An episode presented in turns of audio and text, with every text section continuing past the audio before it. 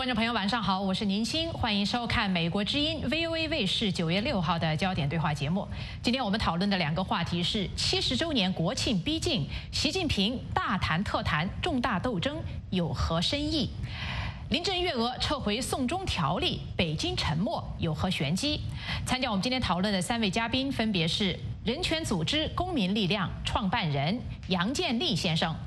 政论作家、时局分析人士陈破空先生，香港荣休全国政协委员刘梦熊先生，欢迎三位参加我们今天的焦点对话节目。好，让我们首先来看看中国政治。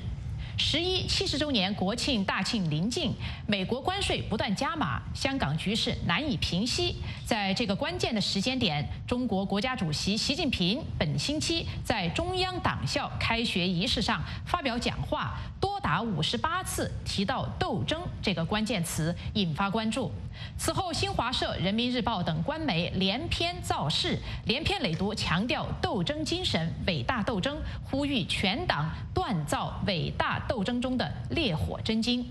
习近平大谈特谈重大斗争、伟大斗争，斗争对象都是谁？讲话流露出的浓厚的紧迫感和危机感从何而来？习近平的斗争论被官媒赞为战场上的总动员令，其斗争意志能否转化为中共官僚体系的动力？今天我们首先来讨论一下这个话题。那么，首先我请杨建立先生跟我们分析一下，你觉得这次这个习近平的党校讲话为什么得到外界如此之多的关注？好，有三个重要的看点，也是得到外界关注的重要原因。嗯，第一个呢。这个讲话显示啊，毛泽东的斗争哲学成为习近平的主要的指导思想。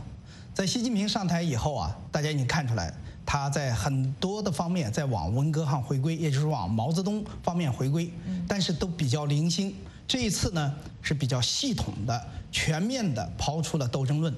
哎。这个确定了他的一个政治上的一个本色啊，他的一个色色调已经全部这个可以说全面的给确定下来了。第二点呢，就是习近平深陷两个危机，一个就是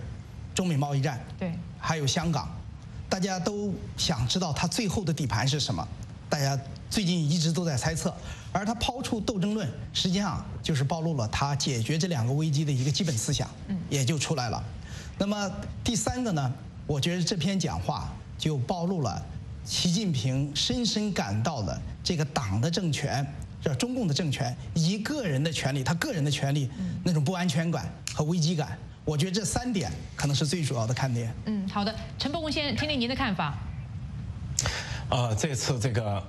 在中央党校，这个习近平的讲话是一系列数字组成的，五个凡是，将近六十个斗争，还有重提。四个意思，两个维护，呃，然后呢是率领了一批极左派的官员高调亮相，一个是主管意识形态的政治局常委王沪宁，还有其他全都是习家军人物，什么中组部长陈希，啊，中办主任啊丁学祥，还有这个呃中宣部长呃黄坤明，都是习家军。实际上这个斗争啊，就是呃毛泽东这个斗争哲学的翻版，阶讲了阶级斗争。啊，这里面在习近平嘴里啊，成了重大斗争、伟大斗争。但讲稿都是王沪宁递给他的。事实上，我们看到毛泽东的斗争对象是谁？表面上是对外的这个苏修和美帝，事实上对内是跟八亿人斗斗人民。再一个是最后落脚点是党内政敌，是刘少奇等走资本主义道路的当权派。现在习近平发出的斗争总动员令呢，实际上是最终也是针对党内。因为刚刚的北戴河会议，刚刚的政治局结束的政治局会议都对他不利。政治局会议上甚至没有提四个意思两个维护，也就没有维护这个习近平的这个呃这个所谓核心地位。在这样的情况下，斗争讲那么多，最终落脚点就是要展开党内斗争，仍然是针对他的党内政敌。也就一句话，习近平的权力保卫战。嗯，好的，呃。刘梦熊先生，我们知道习近平这次讲话给大家的感觉呢，是他有这个非常浓厚的一种紧张感哈。那么大家都觉得这个紧迫感是从何而来？我们知道，根据新华社自己的统计，讲话中五十八次提到“斗争”这个关键词。那么您认为习近平的所谓重大斗争、伟大斗争，斗争对象都是谁？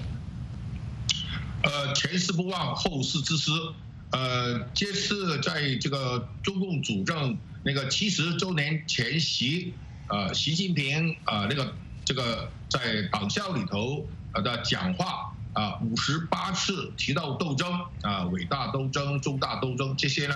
都令我想起了呃这个十年前，就是说二零零九年的十月一号那天是这个中华人民共和国啊国庆六十周年，我当时作为全国政协委员，在天安门广场的天安门城楼下面的那个观礼台。聆听了当时国家主席啊总书记那个胡锦涛的十多分钟的讲话，呃，他在这个十多分钟的那个在天安门城楼向全中国全世界的讲话当中，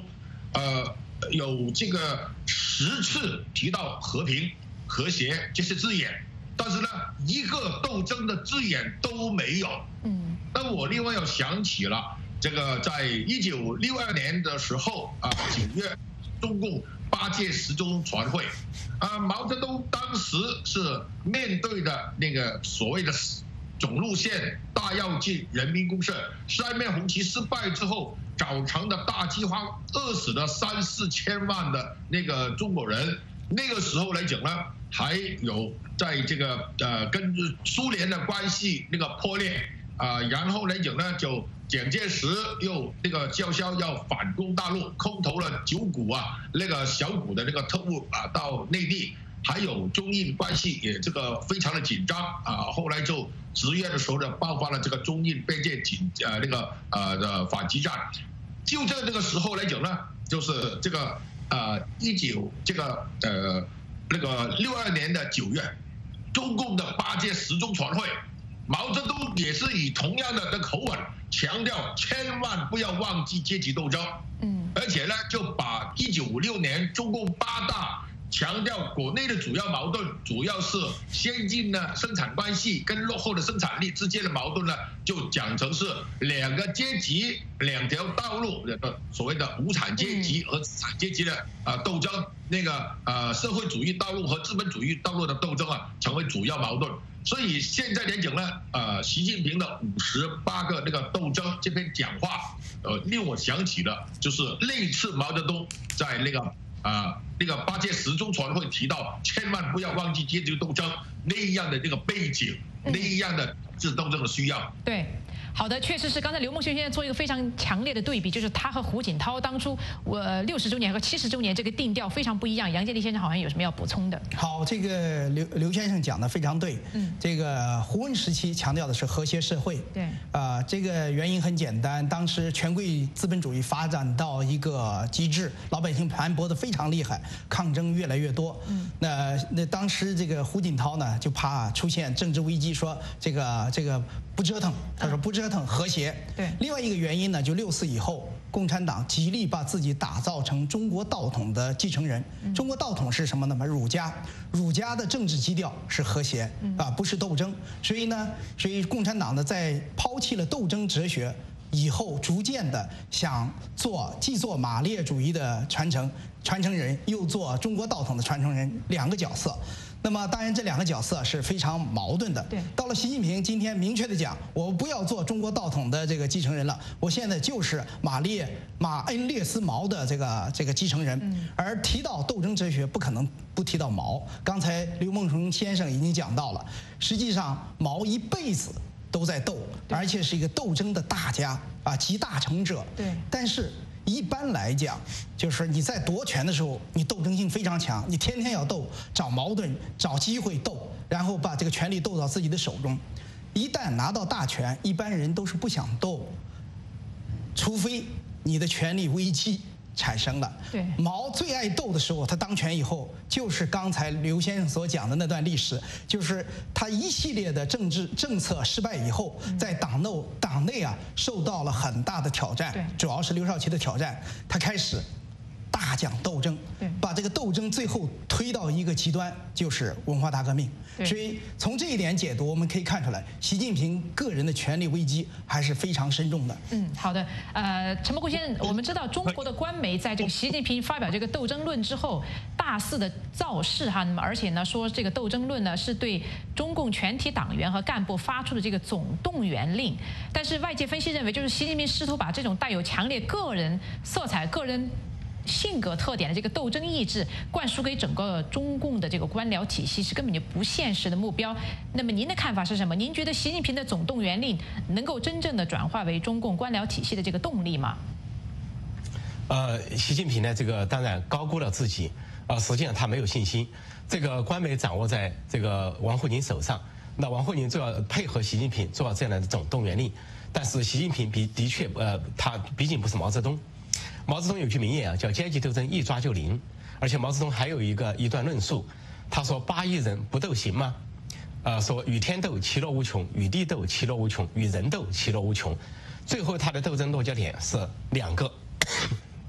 一个是在民间挑起群众斗群众，那文化大革命达到极致，呃，甚至于各各派系大规模的武斗，啊，血流成渠，尸体如山，民众跟民众斗，呃，这是毛泽东已经暗示的很清楚了，就要让八亿人斗。然后呢，另外一个他的落脚点就是党内斗争，把这个高级领导人啊他的这个所谓政敌，跟他并肩打天下的人都这个大部分都下入大牢或者靠边站，迫害致死。十大元帅有三个迫害致死，其他全靠边站。那么这个政治局常委、政治局委员里面大清洗，换上文革派，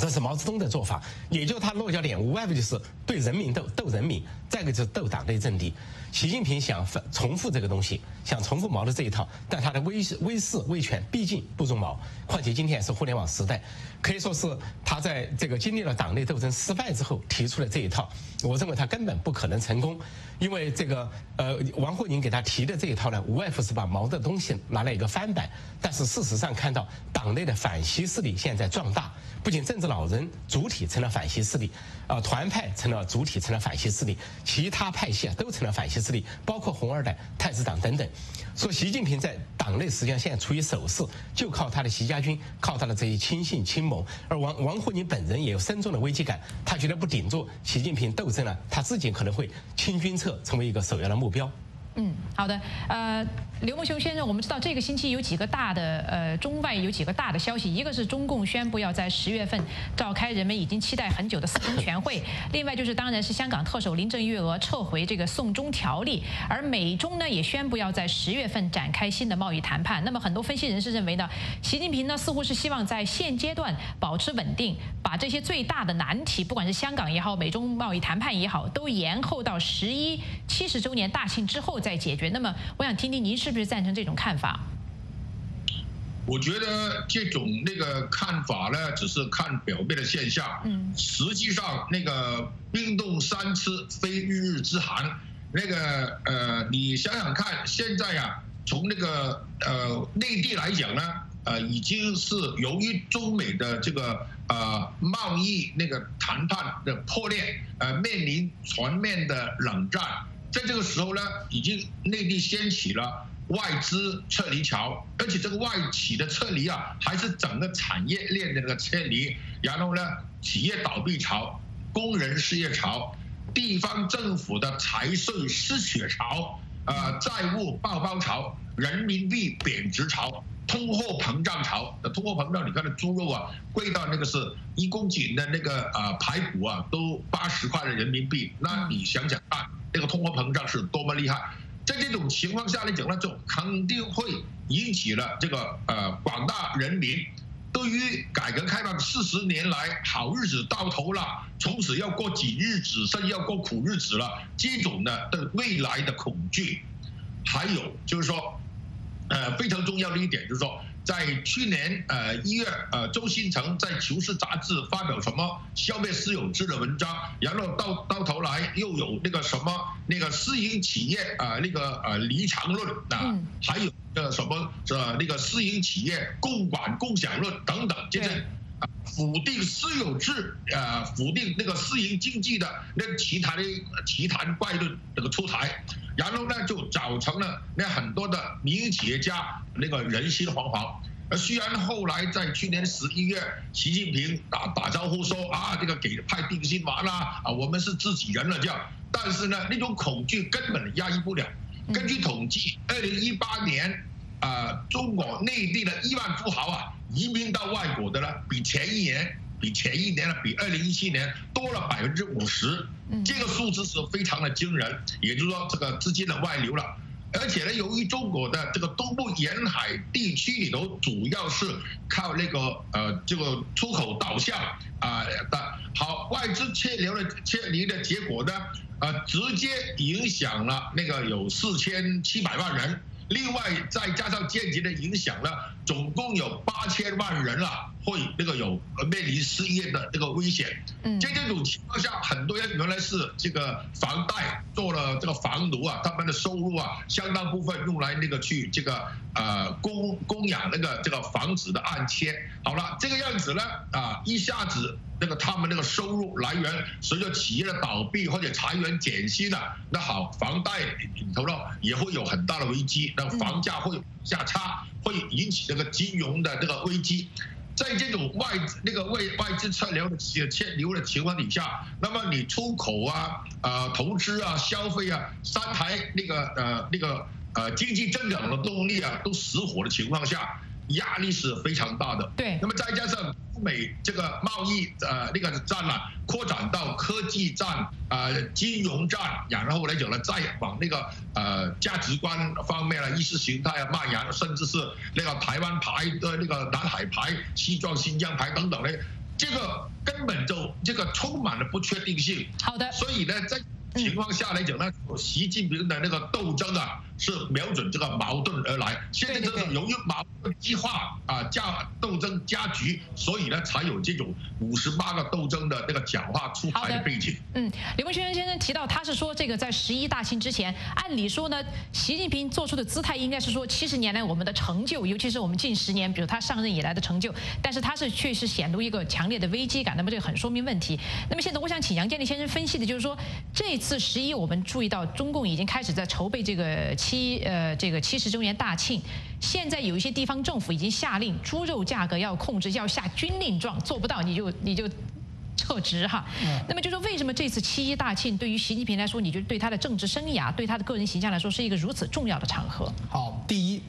这个任何大独裁者都有两个事情是解决不了的。一个就是权力的继承，就是他死了以后给谁，将会任何一个大主宰一死就是一一个政治上的动乱，对啊，互相残杀。那第二个问题呢，就是他在世时，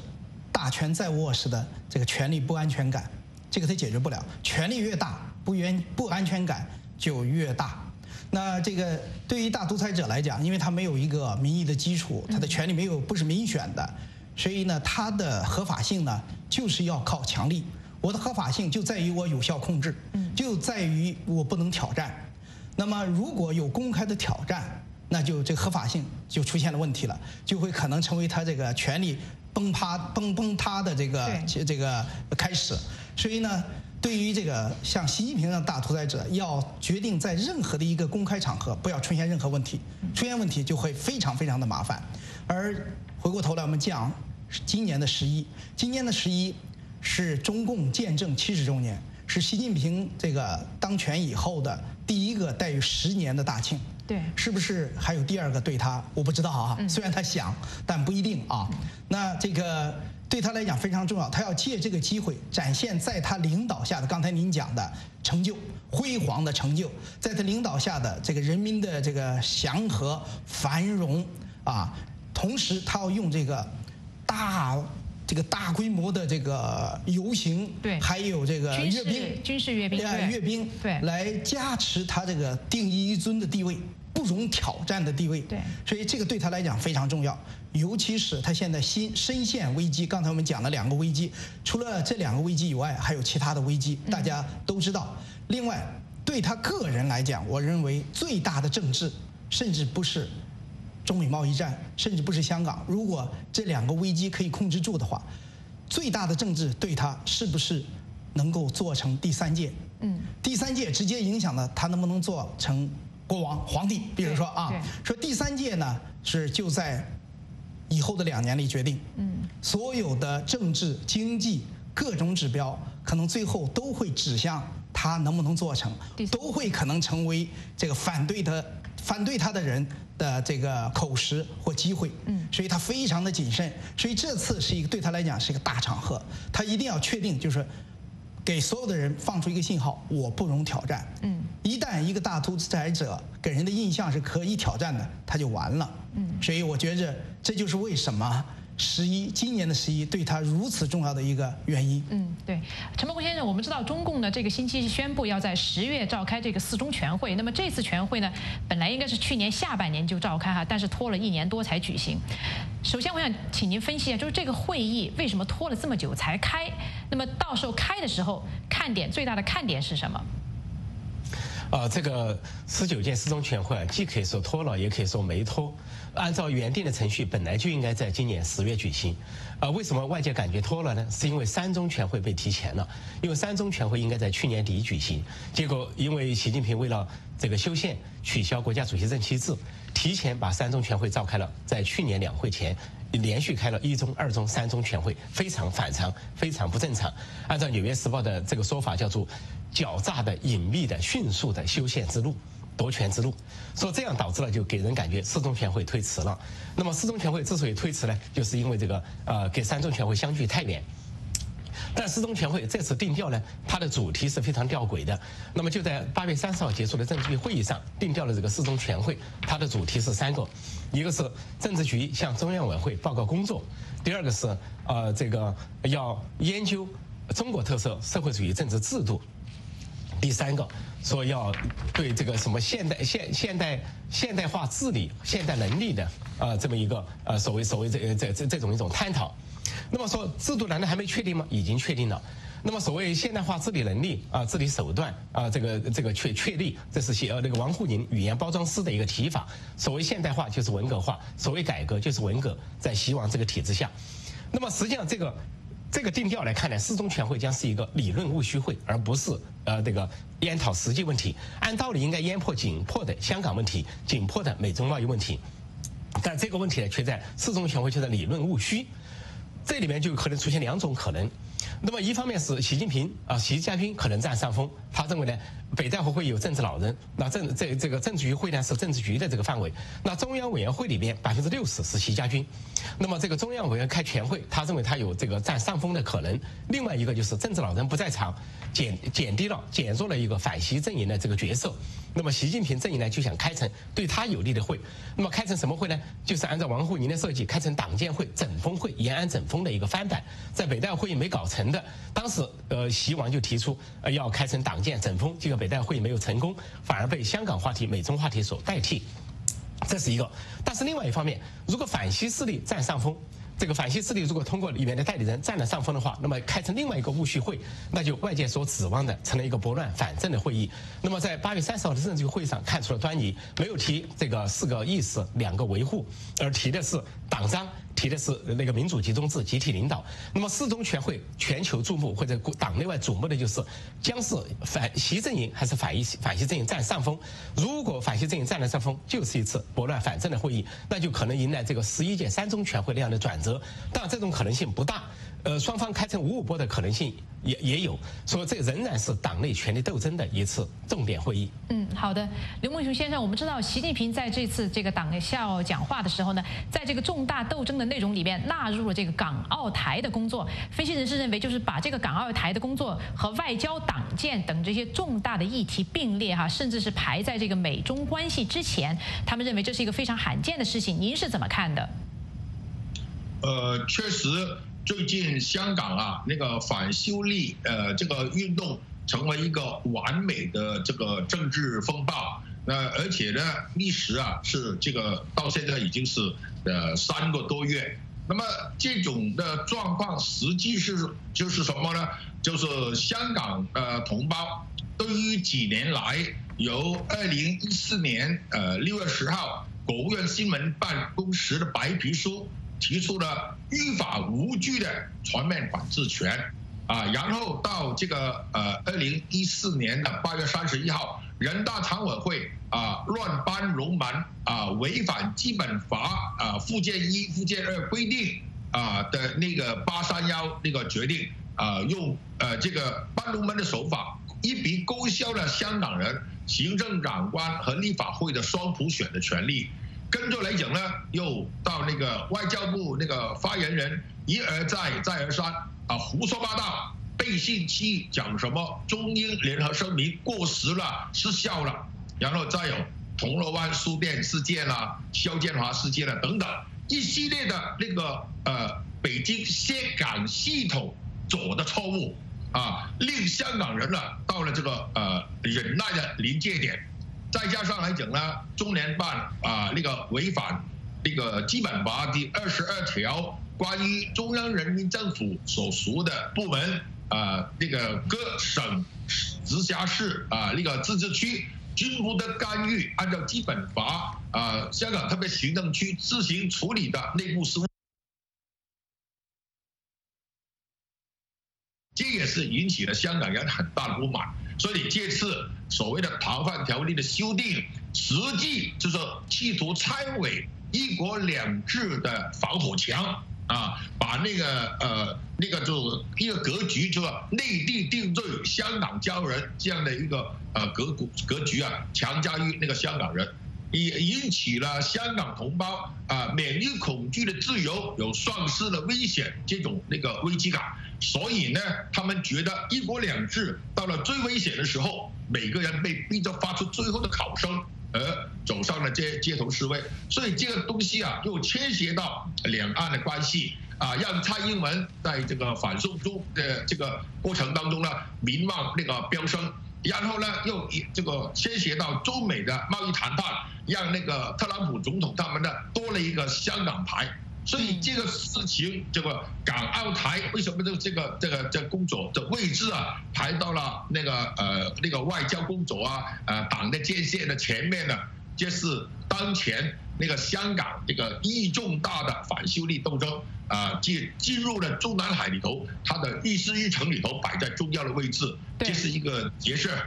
嗯，对，我们知道确实是香港台湾问题，我相信在中共领导层里面是占有越来越重要的地位。那么就在前两天，《纽约时报》还发表一个资深的香纽约记者季思道发表一篇评论文章，他认为台湾未来可能成为美中战争的导火线，就是说这个呃港台问题成为一个非常严重的挑战。你觉得中共把这个港澳台作为一个斗争的重大斗争的这个范畴，你是怎么解读的？杨建林先生，我觉得呃非常容易理解啊，第一。和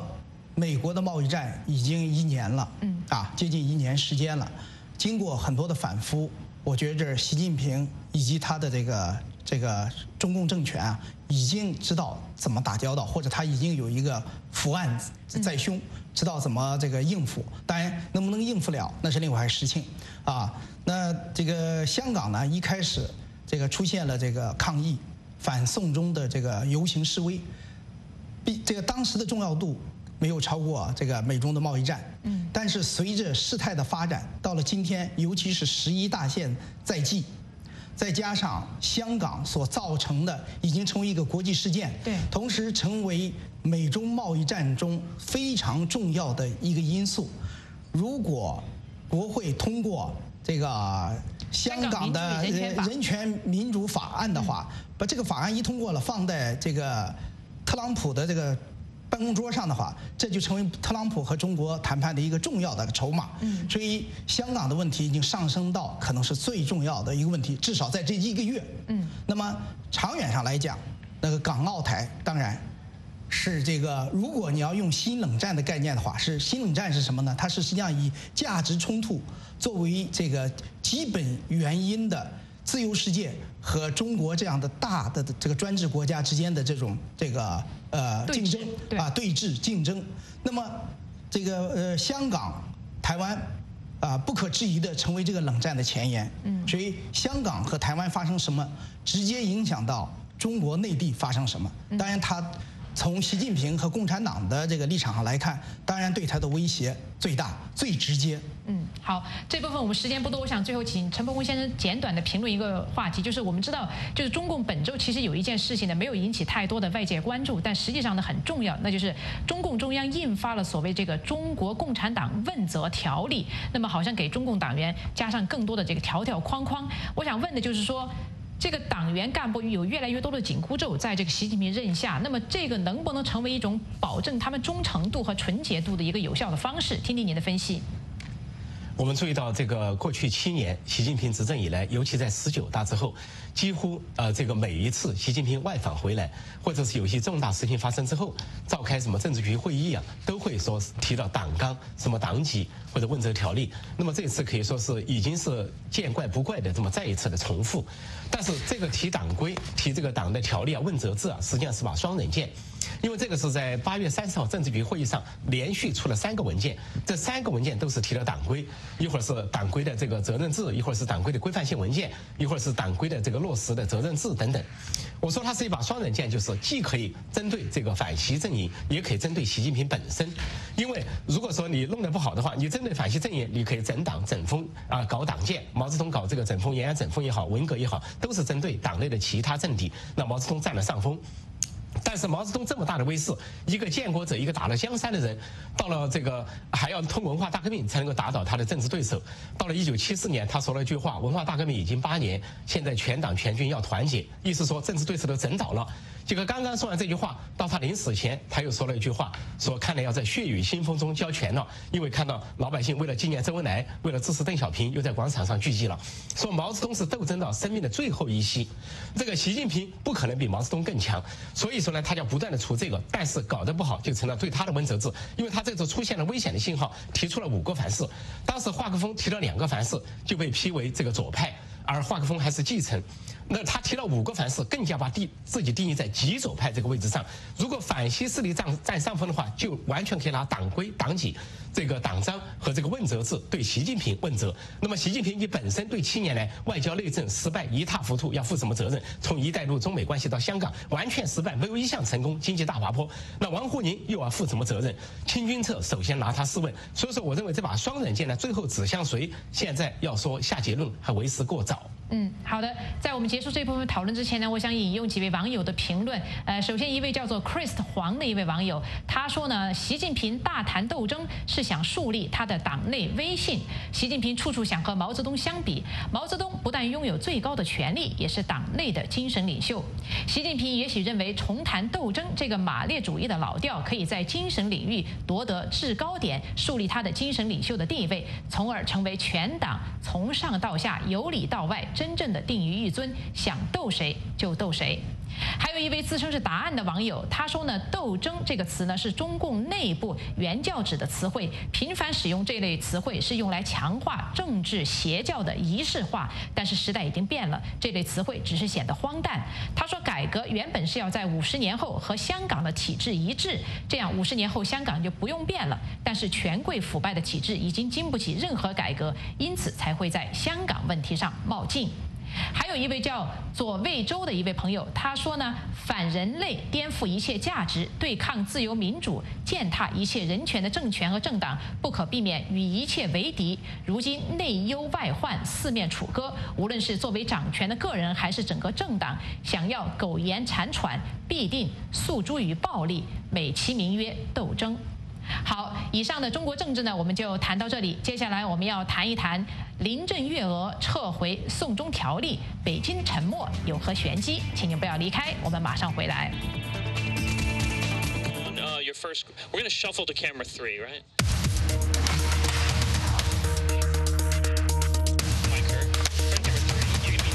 有人这样站出来，而能够因此能够产生外国人觉得不是日本，而是中国改变的那个现状。你把真相至少让大家知道。中国政府一直，我觉得没有去重视。最坏的估计，目前看来，最多是擦枪走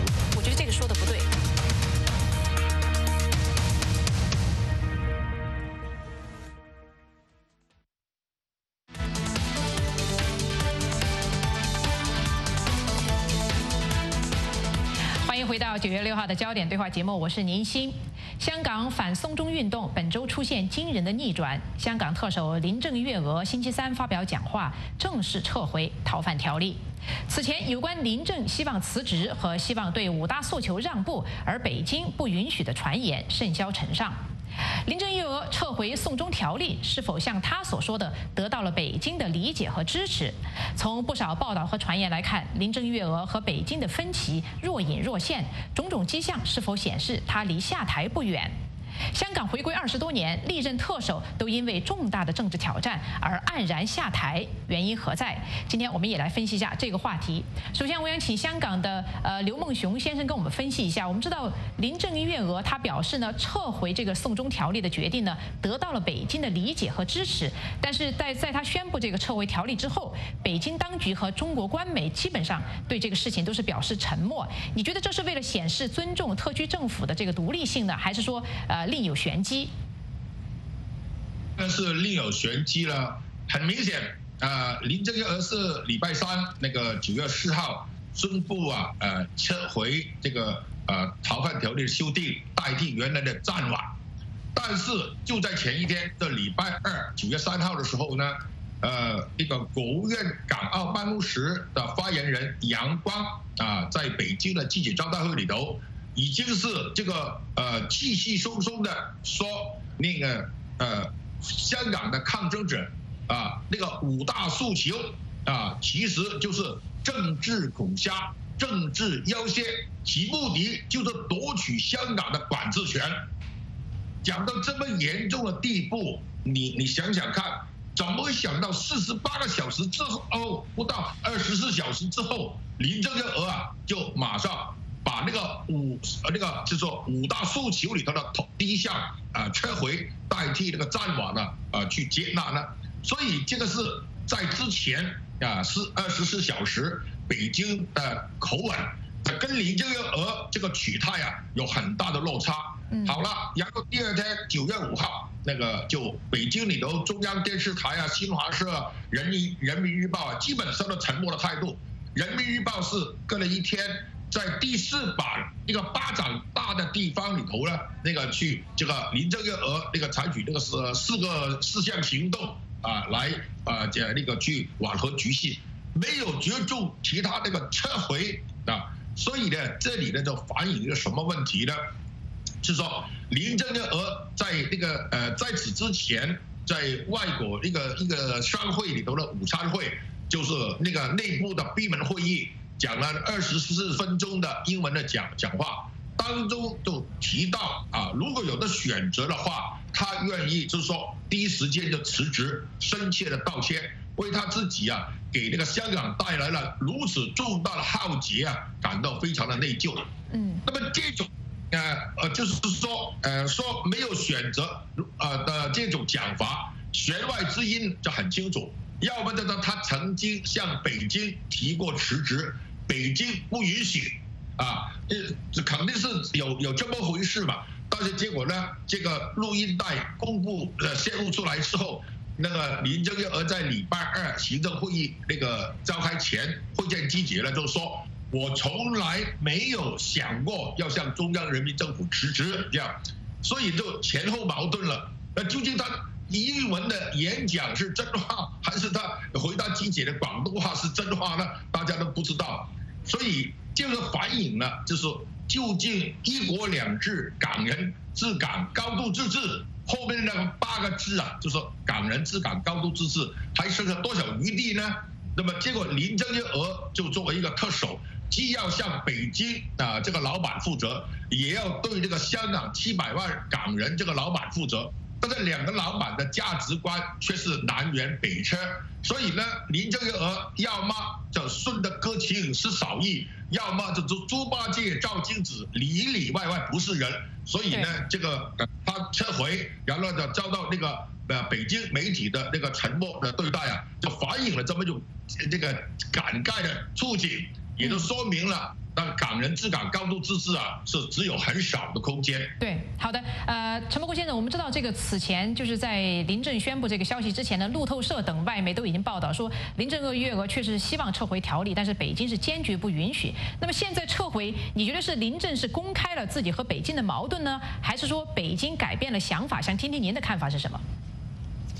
因为这次北京方面表现了奇怪的沉默，呃，主要的官方媒体，呃，除了新华社，后来在一天多之后有个简短的发讯，说林郑月娥采取了四项行动，淡化这个撤出、撤回反送中之外，整个官方媒体是一片沉默，一片低调，甚至于那个广告办、中联办、外交部呃，这个都不回应。而外交部的回应呢非常奇怪，呃，说当记者再三问的时候，他说很抱歉，他这不是外交问题，啊，请向有关主管部门咨询。实际上，外交部以前多次回答香港问题，要求不干涉内政啦，啊，要求停止暴力啦，一会儿说这个中央政府理解、支持、尊重啦等等。那这一次非常奇怪反常的表现，我认为总结成一句话，叫做林郑月娥打败了习近平。那就是林郑月娥毕竟是香港人，呃，跟香港这个是土生土长的香港人，可以看到林郑月娥在各种的表态，她还有人性的底线，还有道德的底线。而中共这边是党性啊，不讲人性啊，没有人性的底线和道德的底线。说林郑月娥这个路透社的两次报道，那么有可能是林郑月娥故意放风。第一次的报道说他想让步，但北京不让他让步。那么虽然他有否认。第二次的报道，林呃路透社干脆把录音都公布了二十四分钟。那么可以说是一个林郑月娥绝望的一个录音。那么就讲得非常清楚了，他非常难做，回旋余地很小。他想辞职，他想马上辞职，但是呢，这个呃呃这个条件做不到，那就是北京不允许，暗示。另外，他也说到了，呃，这个他的这个心情的苦难，承认是巨大的浩劫，而且是承认远，他是一个天主教徒，不管有多少诚意，呃，北京是无神论者，那么他这个觉得不可原谅、不可饶恕对自己，说这些这两个讲话呢放出来，可以说将了北京一军，也就是说，北京认为是一国两制，认为是像呃这个港府自作自为，但是这两个录音的公布，这两个报道的公布，却证明这个元凶在北京。说最后林郑月娥提出要对这个反送中条例撤回的时候，北京就不得不。默许了，所以说这个时候可以说他反将了北京一军。这个就像一九八九年赵紫阳跟这个邓小平之间的一个演绎，会见他会见这个苏联总书记戈尔巴乔夫的时候说，这个党的最高决策者是邓小平，等于说公布了党的最高秘密。林郑月娥是。另一种方式公布了这个党的秘密，那就是他无法自主，一切决策权在北京，在习近平。说这就是形成二十四小时，习近平大讲斗争，党媒大讲这个这个这个呃杀气腾腾，这个形成了个巨大的对照。当然，呃，林郑月娥的命运不会像赵紫阳那样，因为赵紫阳跟邓小平是近距离的一个上下级关系，那么会被软禁。那么林郑月娥呢，也最多就是下台，没什么大不了。但是我们看到这个这个林郑月娥所表达的这个底线，跟中共啊领导人的距离是可以说是天差地别。嗯。好的，确实是外界很多的这个评论都是关注在这个泄密事件，就是他这个讲话泄露出来。那么很多外界分析师认为林郑月娥心里面有很多苦衷，那么他用这种方式呢，把责任推给北京。那么这也表示他和北京市之间是有这个分歧的。我想听听杨建立先生，您是不是赞成这种分析？呃，我觉得这这种分析，呃，基本上破空也都讲了，嗯，应该是非常有道理的。呃，虽然我们知道港府是中共背后这个控制的啊，这个很多的重大决策在北京，啊，这个港府像林郑月娥都要听命于北京当局。对。但是林郑月娥以及港府的其他官员。毕竟和内地的其他的官员有不同的政治品质，嗯，啊，这次事事件呢也表现出来了。那我们可以设想一下林郑月娥的这个角色，实际上她的角色是非常难的。当然，我是现在为她说好话，但是她做了很多的错事啊。对，就是说，她第一，这个中央不给他任何权限，处理这么重大危机不给他权限。虽然这个危机是他自己可能惹起来的，对，最后处理的时候不给他权限，他已经暴露，他已经这个泄露这个这个这个秘密。第二，你不给我权限，你自己站到前面来，你又不站在前面，一直不杀不发言啊，用一个这个发言人在那乱讲话啊。第三，我走人你也不让我走，我不干了行吧？他也不让，所以他就用这种泄露这种信息的方式，我认为是向习近平软逼宫。嗯，当。刚才那个林林正雄先生啊，林林梦琼先生已经分析了这个事件发生的这个时间，也充分说明了这个林郑月娥和北京的这种嫌隙，对啊，这种嫌隙已经表现出来了。尤其是林郑月娥讲，她这个让步已经得到了北京的理解和支持。所谓的理解是什么呢？就是就是就默许啊，你你不得不嘛，你软逼宫了，我只好同意了。对对啊，这种这个呢，实际上呢和当时的波兰啊有很类似的。地方，呃，波兰，呃，团结工会一九八零年开始这个抗议活动，局面控制不下来。当时苏联呢，这个重兵压在波兰的边境，要求这个呃波兰的共产党的书记进行镇压。啊，在这期间换了两个总书记，最后把呃耶鲁塞尔斯基，这个是军方的一个将军啊，换作党总书记。这个总书记呢，很快的在一九八一年实行了军事戒严。啊镇压了这个团结工会，抓捕了团结工会的很多的这个呃领导人，那。团结工会从此成为地下，然后不断的进行抗争。几年以后，到了八九年，形成了民主大势，然后很快成为执政党，是这么一段历史。那在这段历史发生以后，这个亚鲁萨尔斯基在接受采访的时候，他说：“我为什么重手实行戒严？因为我怕苏联派兵进来，我要自己控制局面，就不能给他们这个，我不能这个口实。所以现在林郑月娥可能也处在这样的局面上，说往后。”林郑月娥仍然有可能实行戒严，有可能他是和中央达成了一个这个和解的呃谅解，就是说我先试一下子，嗯，啊离十一还有一段距离嘛，我先试一下子，如果抗争者继续的这个乘胜追击，那我实施戒严的理由就更加充分，对，正当性更强。如果实施戒严不能够有效，当然。北京，你可以最后出手。北京三个月来，他不可能没有准备好这个这个介入嘛，他肯定准备好介入了。我觉得这种可能性还是非常大的。对，好的，刘梦雄先生，我们知道香港活动人士黄之锋呢，他表示，他说这个香港特首撤回条例呢，是中共为了在十一大庆之前暂时平息香港局势而不得已而为之的这个举动。他认为，就是我们知道，就是中共这个历来有这个绝不退让和这个秋后算账的传统，就是这次虽然在十一大庆之前撤回送中。条例，但是是否会像杨建立先生说的那样，就是如果抗议者要乘胜追击的话，那么实际上中共秋后算账这个打算是在那个地方的。听听您的分析。我觉得那个呃，黄之锋讲到呃，这个呃，中共为了能够安安稳稳过这个七十周年的大庆啊，而做做这个呃，接纳这个所谓的五大诉求当中的头一条啊。这种可能性不存在的，因为刚才讲到，你林郑月娥四号宣布接纳那个撤回代替暂缓，但是三号的时候，那个呃国务院港澳办的发言人也杨光还那个就把它定性为政治恐吓啊，政治要挟。然后呢，那个林郑月娥宣布之后，呀，北京的官媒采取了这个惊人的沉默，这个都反映了北京啊。呃，不不不会在这个撤回这个问题上是北京主导这个让步的。为什么最最重要是定性？为什么？因为北京在最近几场那个港澳办发言人的记者招待会，以及他铺天盖地的极端民族主义的低智商的民粹主义的那些宣传，已经把这个香港本质上是争取一国两制。不动摇、不变形、不走样的政治斗争，歪曲为啊无限上纲为什么？颜色革命的特征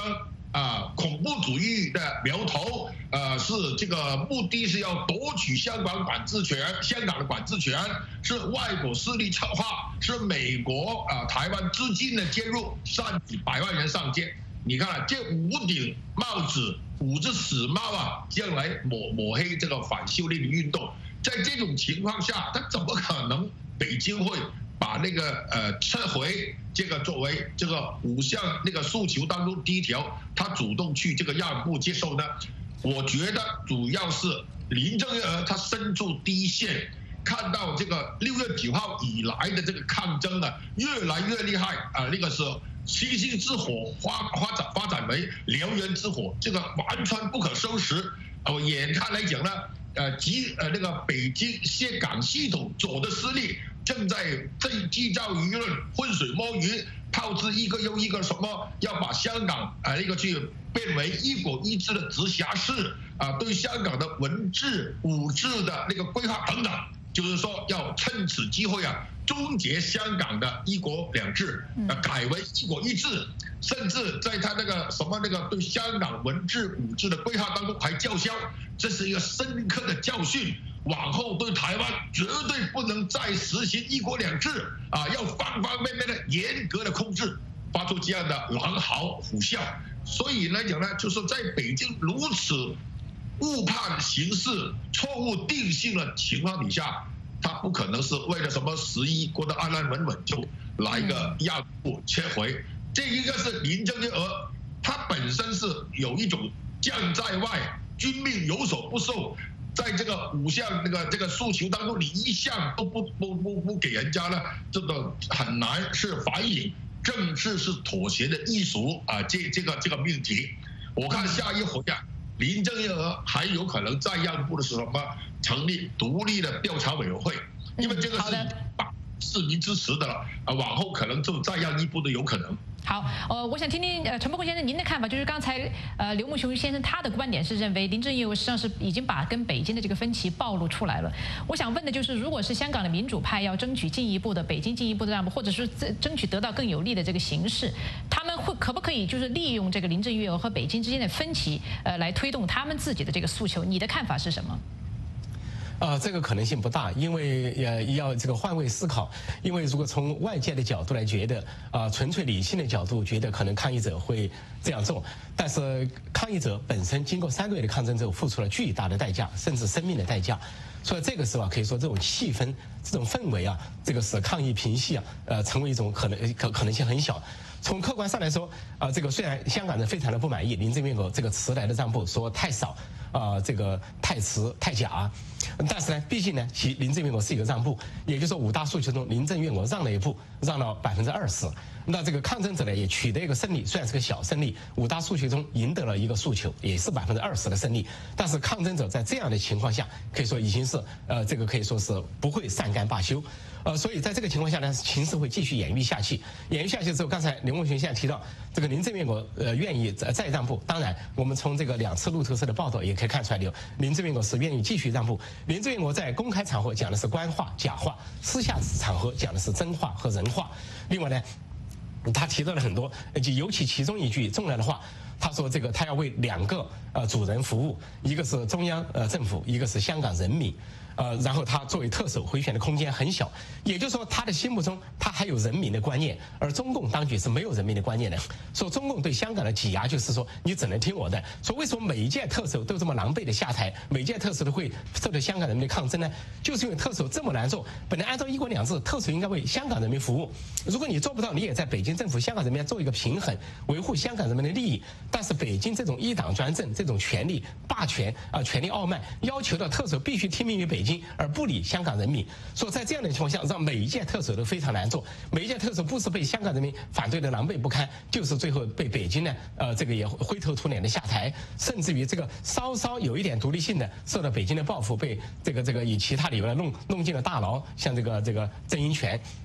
说特首这么难做呢？问题的根子还是在中南海，在北京的这个霸权意识，他完全学不会换位思考，完全不理解一党呃这个一国两制，而且根本就有意毁坏一国两制。嗯，好的。呃，在这个宣布这个撤回这个送中条例之后，不管是北京的旨意，还是说林郑月娥自己的这个勇气，哈。大家都知道，他林郑月娥是肯定做不长了。这个特首他是肯定做不下去，不可能做到二零二二年原定的。那么你觉得，就是说十一之前他下台可能是不可能的。你觉得他可能下台的这个时间点到底是什么？林郑月娥就是他的政治前途，你是怎么看的？啊，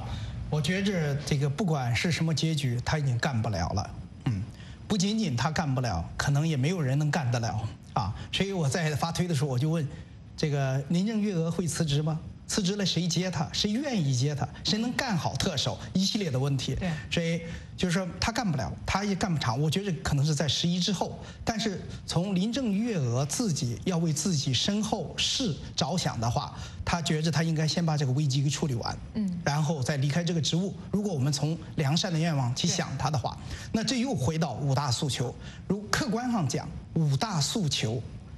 在十一之前或者在林郑月娥手中。就是如果他要愿意让步的话，实际上四大诉求是可以达成的。对，对吧？这第一已经这个让步了。对。第二，成立这个独立调查委员会。独立调查委员会。第三，这个取消这个对于这个呃定性。定性。对。啊，暴暴动的定性，这条很容易，因为他是他自己讲的，他自己说我道歉，我这个呃这个又不是法律的这个定性，就他自己的定性，他可以这个撤回。再一个就释放所有的这个呃参与抗抗争的人，这个当然不是他一句话。讲了这个，他一句话讲了，可能有这个呃，这个这个破坏法治的啊，呃，干预司法的嫌疑。他可以通过一定的运作啊，让这个这个警方和这个检方把这一这一条去掉，把这个释放所有的人，这是可以达成的。作为双普选，这是最重要的对香港人。但是它不是林郑月娥的权限。对，林郑月娥可以做一定的保障，就是说我成立宪政小组来研究方案，研究方案，提出方案，来为下一届的特首选举的时候实施双普选啊做铺垫。这样的话，可能我觉着抗议的人就可以接受了，这个也是可以谅解的了，因为这个双普选不是他做不到嘛，所以这是可以做到的。当然这是最大的极限了，这也是我们的期待。但是能不能达成这个期待，我觉着可能性还不是很大。但是如果你要是把林郑月娥的处境，她手中的合法的权利进行分析的话，这我认为是一个极限。那么。她当然，他希望达成这样的一个谅解，然后恢复香港的秩序，这样他可以自己比较满意的下台。对，这个也是需要相当大的相当大的政治勇气和政治智慧。但是不管怎么样，不管香港的这次抗议活动怎么这个结尾，香港将会成为一个不同的香港。对，谁干特首都很难。对，说到这个特首哈，刘梦雄相信我们知道这个香港回归二十二年来，每个特首都是因为政治问题而遭遇这个挑战，呃，黯然下台。董建华，比如说二零零三年推动基本法二十三条，梁振英呢是推行北京的强硬政策，又引发这个雨伞运动。那么现在林郑月娥呢又是这个送中条例。你认为这些特首最后都没有好下场的这个根源问题的根源在哪里？解决这个问题的根本之道在什么地方？就很呃很简单嘛，因为呃这个香港的特首啊，他跟那个北京、上海、天津、重庆这些直辖市的市长不同，这些呃那个上海这些直辖市只有一个老板，就是北京。那么呃香港特首呢，也跟那个纽约市长、东京都知事、台北市长、高雄市长那些不同。那么那些高雄市长那些只是要对选民负责嘛。但是问题就是说，那个香港的特首啊，他对的是两个老板，两个老板他的价值观，北京的价值观是七不讲，不讲普世价值，不讲新闻自由，不讲司法独立等等。那么香港呢，却是要讲普世价值，要讲新闻自由，要讲这个司法独立。那好了，你这个特首夹在中间，如何能够这个？完整的、准确的去理国一呃理解一国两制的方针，执行基本法呢？如何把那个北京和港人这个不同的价值观里头，你它的最大公约数能够找出来呢？难就难在这里嘛。所以呢，就是说那个好像走钢索一样啊的艰难。那么那个稍微那个撑到一面去来讲呢？肯定就刚才我所讲的，要么就是顺德歌情是少义，要么就猪八戒照镜子，里里外外不是人。所以根本的问题就是说，北京必须要回到中英联合声明，回到基本法里头，就是呃严格的，就是说尊重呃坚持一国原则，尊重两制差异，二解不可偏废，要真真正正把这个落实下来。也就回到邓小平当初讲“一国两制”，既不是我吃掉你，也不是你吃掉我。也就江泽民所讲的“井水不犯河水，河水不犯井水”叫啊叫井水，也就是胡锦涛所讲的“不结藤”。那么这延续下来的话，我们这个“一国两制”啊，这个前无古人的伟大实践，才能够探索一条正确的道路出来。嗯。好的，呃，因为这部分最后时间不多，我想引用几位网友的评论来结束我们这部分的讨论。也首先一位叫 Don Free 的一位网友，他说林郑月娥呢想要安然无恙脱身，需要极大的智慧和勇气，既要获得港人的原谅，又要让中共哑巴吃黄连，无话可说。他说这个难度系数是超乎想象。还有一位叫玉玺的观众朋友，他说什么是祖国？祖国是谁的？如果是人民的，那么人民如何行使对国家的所有权？他说这就涉及到政治自。自由、言论自由等等，他说，如果倒推回去，你如果什么权利都没有，那么这个国家如何能称之为祖国呢？难道就因为你的祖先生活在这里吗？他说，如果你根本无法选择自己的出生地，难道只因为你出生在哪里，你就要心甘情愿地给这块土地上的独裁者统治不成？还有一位叫杜恒的网友，他说呢，香港已经由最初的送中条例引发出一系列更深层次的、更广泛的、更严重的侵犯人权、破坏民主、自由、法治和一国两制的严重的罪行。他说，而双普选是香港人民解决这些核心战略利益的根本的保证。送中条例早就是个名存实亡的东西，五大诉求不过是需要一个明确的程序。他说，现在这个送中条例这个撤回呢，不是什么胜利，小胜 都不是，更不是什么重大妥协，是北京玩了阴谋，是缓兵之计。好的，观众朋友，呃，到这里呢，今天的焦点对话就进行到这里。我们要感谢杨建立、陈破空和刘梦熊先生的这个精彩的讨论。欢迎您到美国之音中文网站或者 YouTube 观看焦点对话。我是宁青，我们下次节目再会。